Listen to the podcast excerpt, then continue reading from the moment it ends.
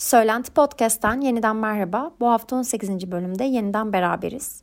Yavaş yavaş sona yaklaşıyoruz. Bu durum beni çok üstse de ne yalan söyleyeyim başka seriler hazırlamak için de bir miktar heyecanlandırmıyor değil.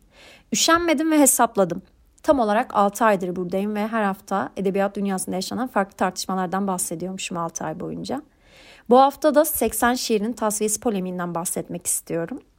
80'ler şiiri tartışmasını daha önce hiç duydunuz mu bilmiyorum ama edebiyat dünyasında tartışılan, defalarca eleştirilen, fazlaca yazıya konu olmuş bir tartışma. Bu tartışmanın en önemli yanı ise şu, o dönemdeki şairlerin çoğu günümüzde hala hayatta. Peki nasıl başladı, neden başladı bu tartışma? Gelin biraz o döneme yolculuk yapalım. Tartışma Osman Çakmakçı'nın Milliyet Sanatı'nın 554. sayıda yayımlamış olduğu 80 şiirinin tasfiyesi adlı yazının hemen ardından çıkıyor. Çakmakçı 80'ler şiirini bu yazıyla yermeye başladı ve hemen ardından da Osman Hakan 2005 yılında gösterinin 269. sayısında şiirimizde 80'ler ve sonrası şiir ölüyor mu başlığıyla bir yazı kaleme aldı. Çakmakçı çok sert bir dille yazdı yazısını yani 80'ler şiirinin 1980 darbesi gölgesinde yaşardığını, bu darbeyle beraber toplumcu şiirin önüne set çekildiğini ve meydanın apolitiklere kaldığını ifade etti yazısında. Ona göre 80'ler şiiri belli bir toplumsal duruş sergileyememiş. 80'ler dönemi şairlerinin konformizme, tepkisizliğe ve vurdum duymazlığa düştüklerini ifade etmiş. O dönemin şairlerinin katı bir estetizme kapıldıklarını ve şiirin hayattan kopartılarak masa başı zanaatkarlığa indirgendiğini söylemiş. Çakmakçı 80'ler şiirinin bir politikası olmadığını da ileri sürerek bir tık e, ileri gitmiş yine. Bu kuşağın en artistik şairlerin kuşağı olduğunu ve poz vermeye çok düşkün olduklarını dile getirmiş. Diğer yandan eleştiriler arasında nasibini Hilmi Yamuz ve İlhan Berk de almış. Çakmakçı İlhan Berk'i hayattan kopmuş bir yaz- yazar olarak anarken Hilmi Yavuz'u şiirlerini şiirimsilerle kurduğunu ve ancak 1980'den sonra baskıcı siyasal ortam içerisinde kendisine yaşam alanı bulduğunu ifade etmiş. Çakmakçı Milliyet Sanatı'nın 550. sayısında Hurufata Şiir adlı bir yazı yazmış ve yazısında başlı başına Hilmi Yavuz'u eleştirmiş. Tüm bu eleştirilerinin, sert e, söylemlerinin hemen yanında Lale Müldür, Seyhan Er Özçelik, Sami Baydar, Ahmet Güntan'ı diğer 80 şairlerinden ayrı tasnif etmiş. Çakmakçı bu isimlerin Amerika'daki itirafçı şairler gibi bir tür itiraf şiiri yazdıklarını ve eserlerinde o dönemin ruhunu yansıtabildiklerini dolayısıyla da 80'ler şiirinden koptuklarını belirtmiş. Bu isimleri ayrı tasnif ederken diğer yandan da 80 şiirin temsilcileri olarak andığı bir grup belirlemiş. Bu isimler şu şekilde. Hilmi Yavuz, İlhan Berk, Metin Cengiz, Ali Günvar, Osman Hakan, Tuğrul Tanyol, Turgay Fişekçi, Salih Bolat, Yusuf Alper, Haydar Elgülen, Engin Turgut, Mehmet Yaşın, İhsan Deniz, Suna Yakın, Akgün Akova, Abdülkadir Budak ve Küçük İskender'i 80 şehrin temsilcileri olarak anmış. Can Bahadır Yüce, İbrahim Baştu, Nazmi Ağıl, Hakan Savlı, Nilay Özer, Kadir Aydemir ve Baki Ayhan ise 80'ler şairlerine eklemlenen şairler olarak anılmış ona göre. Tabi Çakmakçı'nın bu eleştirilerine yanıt gecikir mi? Gecikmez. Milliyet Sanatı'nın 555. sayısında Baki Ayhan çok sert bir yazı kaleme almış. Yazısında Çakmakçı'nın asıl amacının 80'ler şiirini tartışmak ve eleştirmek olmadığını, 80'ler sonrası şiirin Göçebe Dergisi çevresinde şekillendiğinin vurgulanması olduğunu ifade etmiş. Buna dayanak olarak da yazı içerisindeki poetik nesnel bilgiden ziyade öznel ve dayanıksız ileri sürümler olmasını göstermiş.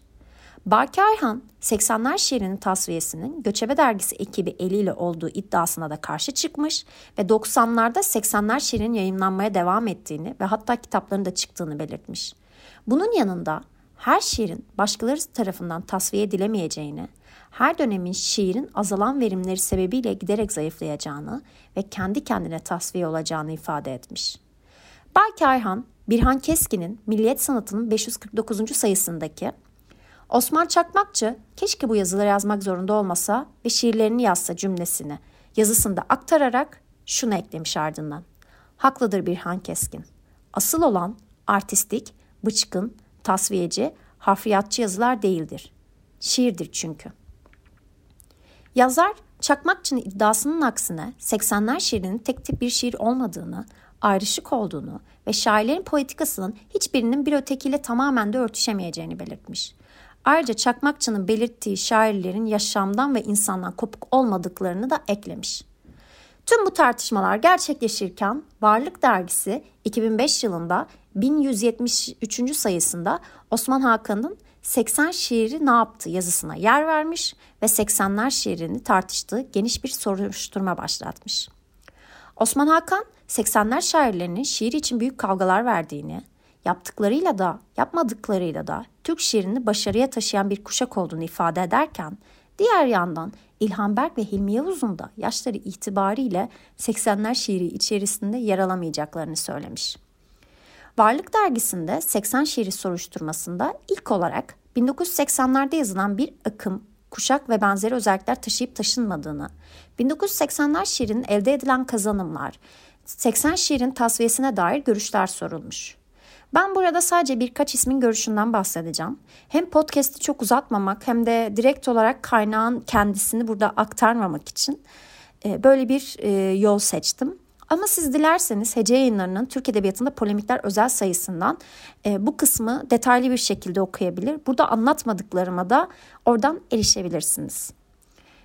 İlk olarak Sina Akyol bu soruya 80'lerde yazılan şiirin bir akım özelliği gösterdiğini düşünmediğini, o yıllarda yazılan şiirin böyle bir endişeyle yazılmaya başlanmadığını, o dönemde şairlerin ortak duyarlılıktan, ortak dilden özellikle dur- uzak durmak istediklerini, akım, kuşak gibi sözcüklerden rahatsız olduklarını ifade etmiş. Daha sonrasında Abdülkadir Budak da her yeni kuşağın kendi varlığını bir öncekini silmede bulacağını sandığını söylemiş ve şair bugünün şiiri dünü içerir diye de eklemiş. Betin Cengiz 80'ler şiirinin toplumsal sorunlardan uzak olduğunu, 1980 darbesinin ürünü olduğu söyleminin şiir konusunda bir cehaleti gösterdiğini ifade etmiş. Gülseli İnan'a göre 80'ler şiiri metropol şiiri ve imgenin gücüne dayanmış bir şiir. Kentleşme sürecinin tamamlandığı bir süreçte ortaya çıktığından dolayı önceki şiire hiç benzemediğini söylemiş. Ayrıca tasfiye konusunda tepki göstermiş ve en büyük yargıcın zaman olduğunu ifade etmiş.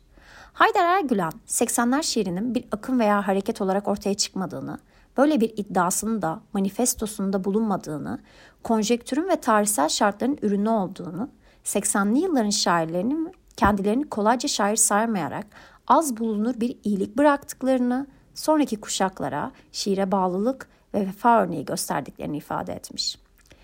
Lale Müldür diğerlerine nazaran pek cevap vermemiş. Yani cevap vermiş ama verdiği cevap aslında bir nevi yanıtsız bir cevap. Kendisinin yeteri kadar tanınan bir şair olduğunu söylemiş Lale Müldür ve tanınmamak üzerinden hareketle kurulan bu tartışmada yer almak istemediğini belirtmiş. Varlık dergisi ikinci bir soruşturma sorusu sormuş ardından ve bu soruyu bazı şairlere yöneltmiş. Soruda şairlerin tasfiyeye dair görüşlerini 1980-2005 yılları arasında yazılan şiirin 1980-90-2000'ler şiiri şeklinde kategorize edilebilecek özellikler gösterip göstermediğini sormuş. Bu şairlerin arasında Didem Madak da var. Didem Madak bu soruya şöyle bir yanıt veriyor. 1980-2005 yılları arasında yazılan şiirin onar yıllık bölümlere ayrılabilecek kadar farklılaşıp özellikler göstermediğini düşündüğünü ifade ediyor. Daha sonrasında 80 sonrasındaki şairler kendilerinin lüzumlu deli olduğu gerçeğini unuttuklarını, şiirle uğraşmaktan şair olmaya fırsat bulamadıklarını da ifade ediyor. Madak, tasfiye tartışmalarını da sahici bulmadığını ifade ederken, sert eleştiriyi eleştiri olarak kabul etmediğini, bu durumun sert vurayım da ses getirsin muhabbeti olduğunu belirtiyor. Az önce dediğim gibi konu çok uzun olduğu ve ben direkt olarak her şeyi burada aktarmak istemediğim için diğer isimlere yer vermiyorum.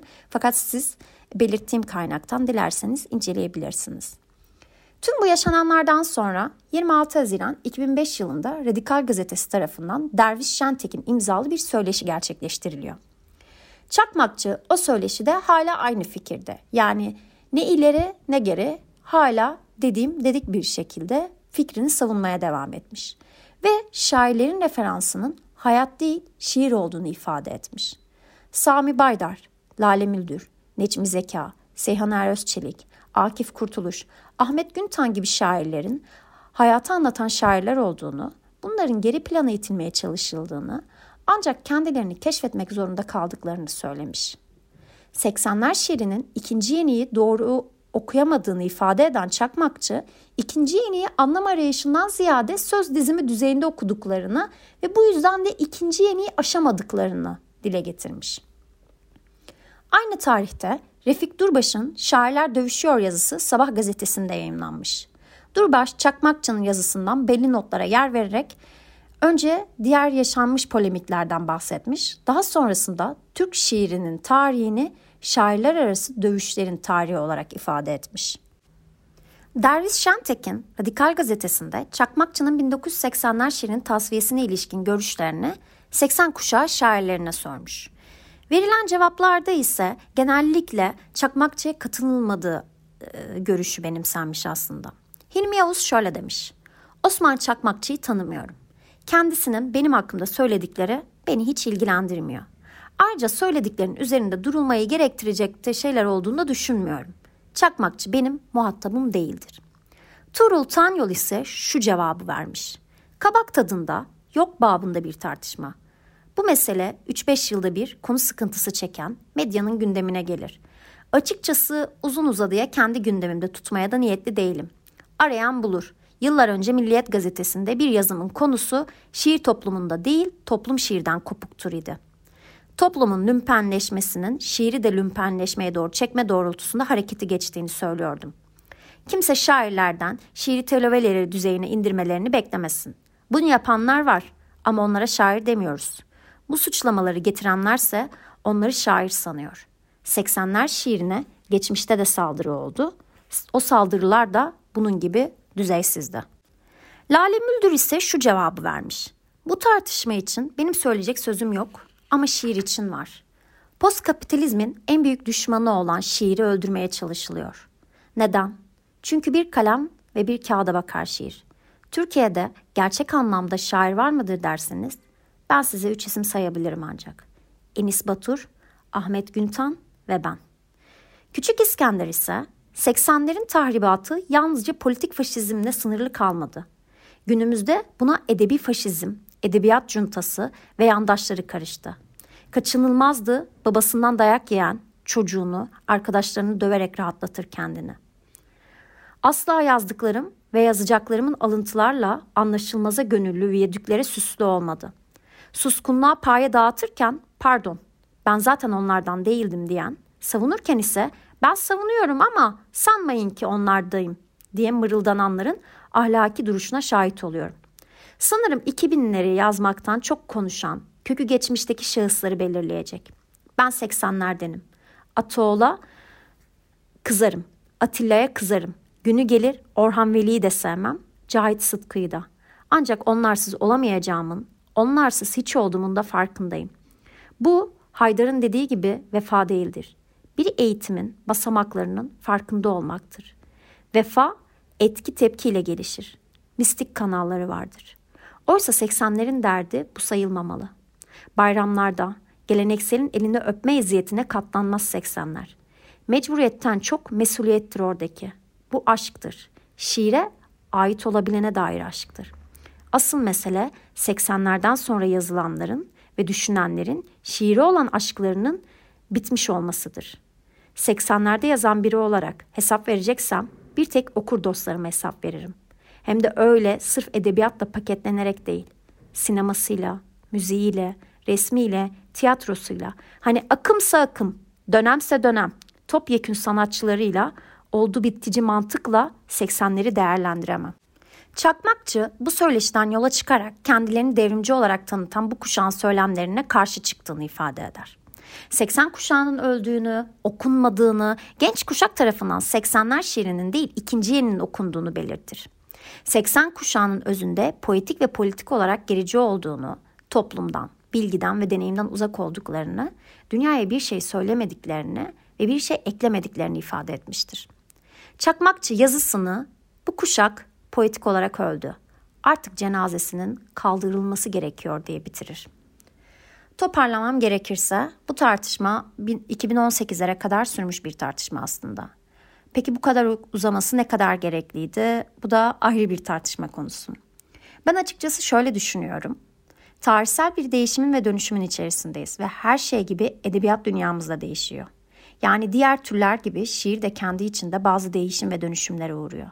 Eski şiir anlayışını devam ettirmek isteyenler kadar farklı şekilde şiir yazanlar da var elbette. Farklılıklar, yenilikler daima olacaktır. Şiirin ne kadar iyi yahut ne kadar anlamlı olduğuna zaten o şiirin ulaştığı kitle karar verecektir diye düşünüyorum. Sözlerimi de burada bitiriyorum. Beni buraya kadar dinlediyseniz sabrınız için size çok teşekkür ederim. Elimden geldiğince e, bu tartışmayı size aktarmaya çalıştım. Bir sonraki hafta ise günümüzden çok uzaklaşmadan dijital dünyadaki edebiyat tartışmalarından bahsetmek istiyorum. Bir sonraki bölüme kadar kendinize çok dikkat edin ve şimdilik hoşçakalın.